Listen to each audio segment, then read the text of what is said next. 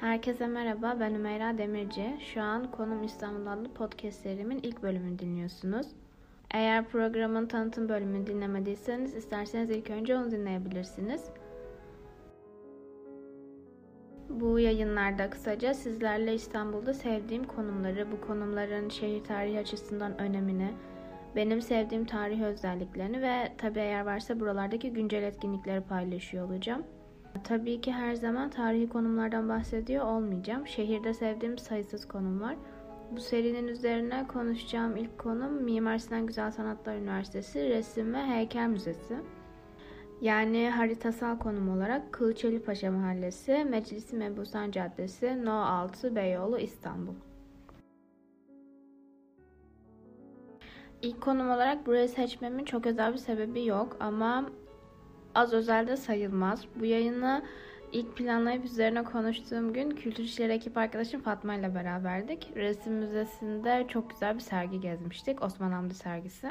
Ben bu bölüm yayınlarına kadar müzede yeni sergiler de açılmış olabilir ama bu serginin de devam ediyor olacağını düşünüyorum. Müzenin ve daha çok üniversitenin benim ele alacağım olay örgüsü ve kurumlar tarihi konusunda faydalanılabilecek birçok tarihi kaynak var. Ben de yayın metinlerimi oluştururken birden fazla kaynaktan faydalanıyorum. Ancak konsept gereği bu yayınları çok da uzun tutmamaya çalışıyorum. Her ne kadar önemli bilgileri atlamamaya çalışsam da eksik bulduğunuz veya sonraki yayınlar için bana öneride bulunmak istediğiniz her türlü yorumunuzu mail adresimden veya Instagram hesabım üzerinden iletebilirsiniz. Hem benim hem ekip arkadaşlarımın iletişim bilgileri sitemizde mevcut. Sitemizdeki yeni yazılarımızı da takip etmeyi unutmayınız. Ben bu yayında özellikle büyük ölçüde Halil Ethem Bey'in kendi müzecilik tecrübelerini de aktararak yazdığı yazılardan derlenen çok sevdiğim bir kitabı ana kaynak olarak kullanıyorum. Kitabın adı Müzecilik Yazıları, Modern Sanat Müzesi'nin tanımı. Halil Ethem bahsedeceğim süreçlere bizzat şahitlik etmiş ve süreçte önemli rol oynamış isimlerden biri olduğu için bu yayında özellikle ana kaynak olarak bu çok sevdiğim kitabı kullanmak istedim. Kronolojik sıralama içinde müzenin kendi web sitesinden faydalandım. Müze tabii ki başlangıç olarak daha geç bir tarihi almış ama ben biraz daha geriye gideceğim. Hikayeyi geçerli sebeplerle 1874'ten başlatıyorum. Yani geç Osmanlı dönemi sanatsal faaliyetlerinin ve özellikle batılı tarzda sanat eğitimlerinin şehre somut olarak oldukça yansıdığı bir dönem. Bu dönemde batıya sanat eğitimi için ki bu çoğunlukla devlet desteklidir, profesyonel eğitimler alıp daha sonra İstanbul'a döndüğünde buradaki sanat faaliyetlerine katkı sağlayan, öncülük eden birçok isim öne çıkıyor. Bu isimler arasında öne çıkan renkli diyebileceğim kişiliklerden biri tabii ki Şeker Ahmet Paşa. Yani evet birçok kaynağı referansla Ahmet Paşa çok şeker bir kişilikmiş. Peki neden 1874? Tabii ki resim müzesinin tarihçesinde birçok önemli dönüm noktası, resmi karar vesaire bulunuyor. Ben bu tarihi özellikle geç Osmanlı İstanbul'unda resim sanatı çerçevesinde kültür sanat faaliyetlerinin somut adımlarının artmaya başlaması noktasında değerli buluyorum. Az önce de değindiğim gibi geç Osmanlı dönemi İstanbul'da birçok ismin sanat eğitimlerini tamamlamaları için Avrupa'nın sanat alanında öne çıkan şehirlerine gönderildiği bir dönem. Bu isimlerin özellikle saray ressamları olarak adlandırdığımız kitlesi bu eğitimlerini devlet teşviki ve desteğiyle tamamlıyorlar. İstanbul'da henüz bir güzel sanatlar mektebi bulunmadığı bir dönemde Paris'ten dönen Şeker Ahmet Paşa 1874 yılında batılı tarzda ilk resim sergisini düzenliyor. Sergi Çemberli Taş'ta eminim birçoğumuzun sıkça önünden geçtiği, bugün gazete müzesi olarak bildiğimiz tarihi binada yapılıyor. Bu bina çok fazla işlev değiştirmiş tabii ki ama bu sergi düzenlendiği esnada Marif Nezareti binası olarak kullanılıyormuş. Özellikle İstanbul'da çok sık önünden geçtiğimiz tarihi binaların geçmişte birçok farklı işlevi olması beni her zaman şaşırtıyor, hoşuma da gidiyor. Yani bu binaların çoğu hiçbir zaman boş kalmamış. Bu tarihten sonra sanat alanında İstanbul'daki faaliyetler ve bu faaliyetler etrafında bir araya gelen isimlerin çalışmaları artış gösteriyor. Günümüzde müze bünyesinde bulunan değerli koleksiyon oluşturulması için ilk resmi girişimler bu tarihlerde yani imparatorluğun mevcut siyasi ve ekonomik sıkıntılarına rağmen hız kazanıyor. Tabii ki bu süreçte ismini tek tek sayamayacağım birçok sanatçının, bürokratın, eğitimcinin hususi çabaları ise süreci şekillendiren en önemli etkenlerden biri. Bu noktada Halil Ethem'den alıntıyla bu çabalar ülkemizde güzel sanatların ortaya çıkışını sağlamaktan başka resim sergilerinin düzenlenmesi ve Sanayi Nefise Mektebi'nin kurulması gibi yararlı sonuçlara da vesile oluyor. Öncesindeki resmi girişimler tam sonuç ermemiş olsa da 1882 yılında Osman Hamdi Bey'in müdürlüğüne tayin edildiği Sanayi Nefise Mektebi 3 Mart 1883'te resmi bir törenle açılışını yapıyor. Yani bir diğer açıdan Osman Hamdi Bey'in 1881'de Müze-i Hümayun müdürü olduktan sonra müzedeki çalışmalarıyla beraber gerçekleştirdiği ilk önemli icraatlerinden biri bu mektebin kurulması oluyor. Mektebin ilk yönetmeliğinde de yer aldığı gibi burada her yıl düzenli sergiler yapılması planlanıyor. Bununla beraber mektep bünyesine resim ve oyma sanatından oluşan bir müzenin kurulması da hedefleniyor.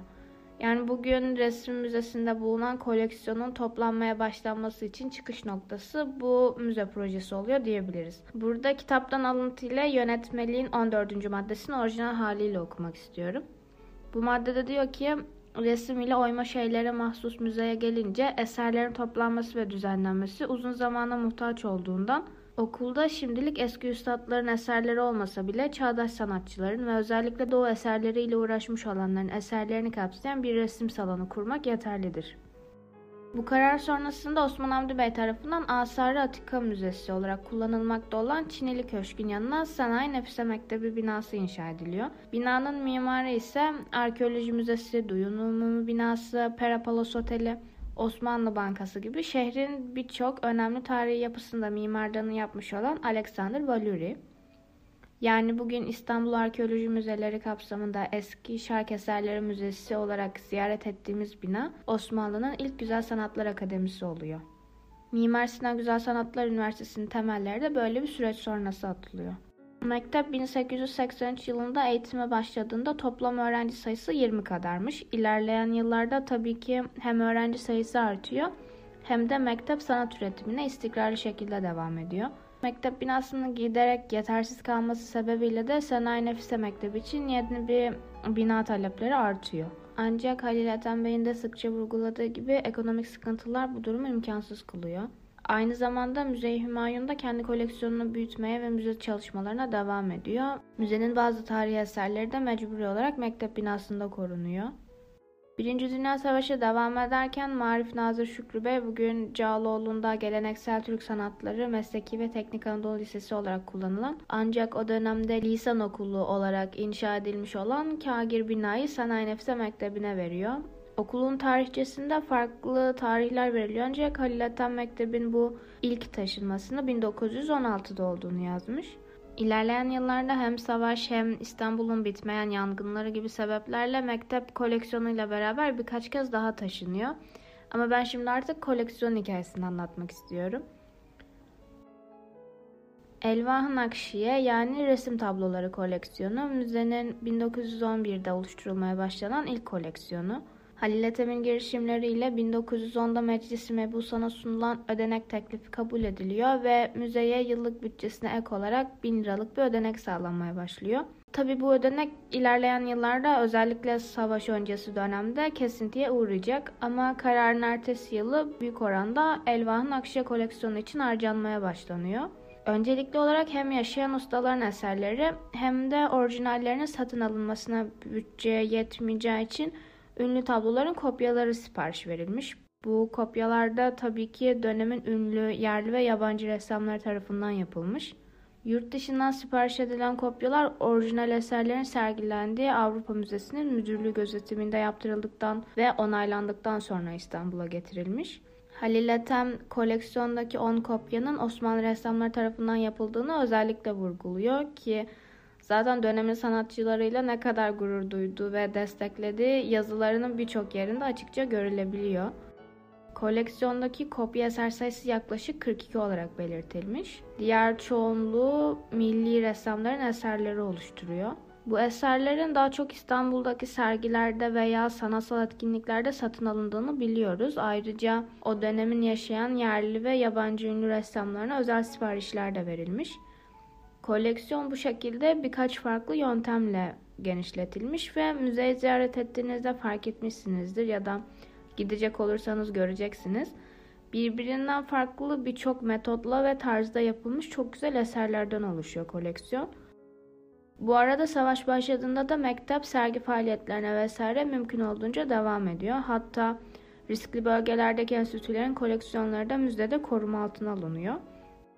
Koleksiyon ve faaliyetler yıllar içinde büyüdükçe bu çalışmaları bir resim müzesi altında toplama fikri de zaman zaman yüze çıkıyor. Ancak 1937'ye kadar İstanbul'da bir resim müzesi açılmıyor ya da açılamıyor. 1937 tarihinde Dolmabahçe Sarayı'nın Veliaht Dairesi İstanbul Resim ve Heykel Müzesi olması için Atatürk tarafından Güzel Sanatlar Akademisi'ne tahsis ediliyor. Müze müdürlüğüne akademinin atölye hocalarına ressam Halil Dikmen atanıyor. Bundan sonra mevcut koleksiyona ek olarak Dolmabahçe Sarayı'ndan Topkapı Sarayı Müzesi'nden yeni eserler de müze koleksiyonuna ekleniyor. Farklı tarihlerdeki sergilerden de eserler satın alınıyor. Böyle böyle koleksiyon 320 esere ulaşıyor ve müze aynı yıl 20 Eylül'de ilk sergisini açıyor. Ne yazık ki 2. Dünya Savaşı'nın olumsuz şartları nedeniyle ilerleyen dönemlerde sık sık tekrarlanacak olan kapanmalar başlıyor. 50'lerde müze tekrar sergi faaliyetlerine vesaire aktif olarak devam ediyor. 70'lerin sonuna kadar da bu faaliyetlerin devam ettiğini söyleyebiliriz. Ancak bundan sonraki yıllarda da restorasyon çalışmaları başlıyor. Müze tekrar belirli aralıklarla halka açılmıyor.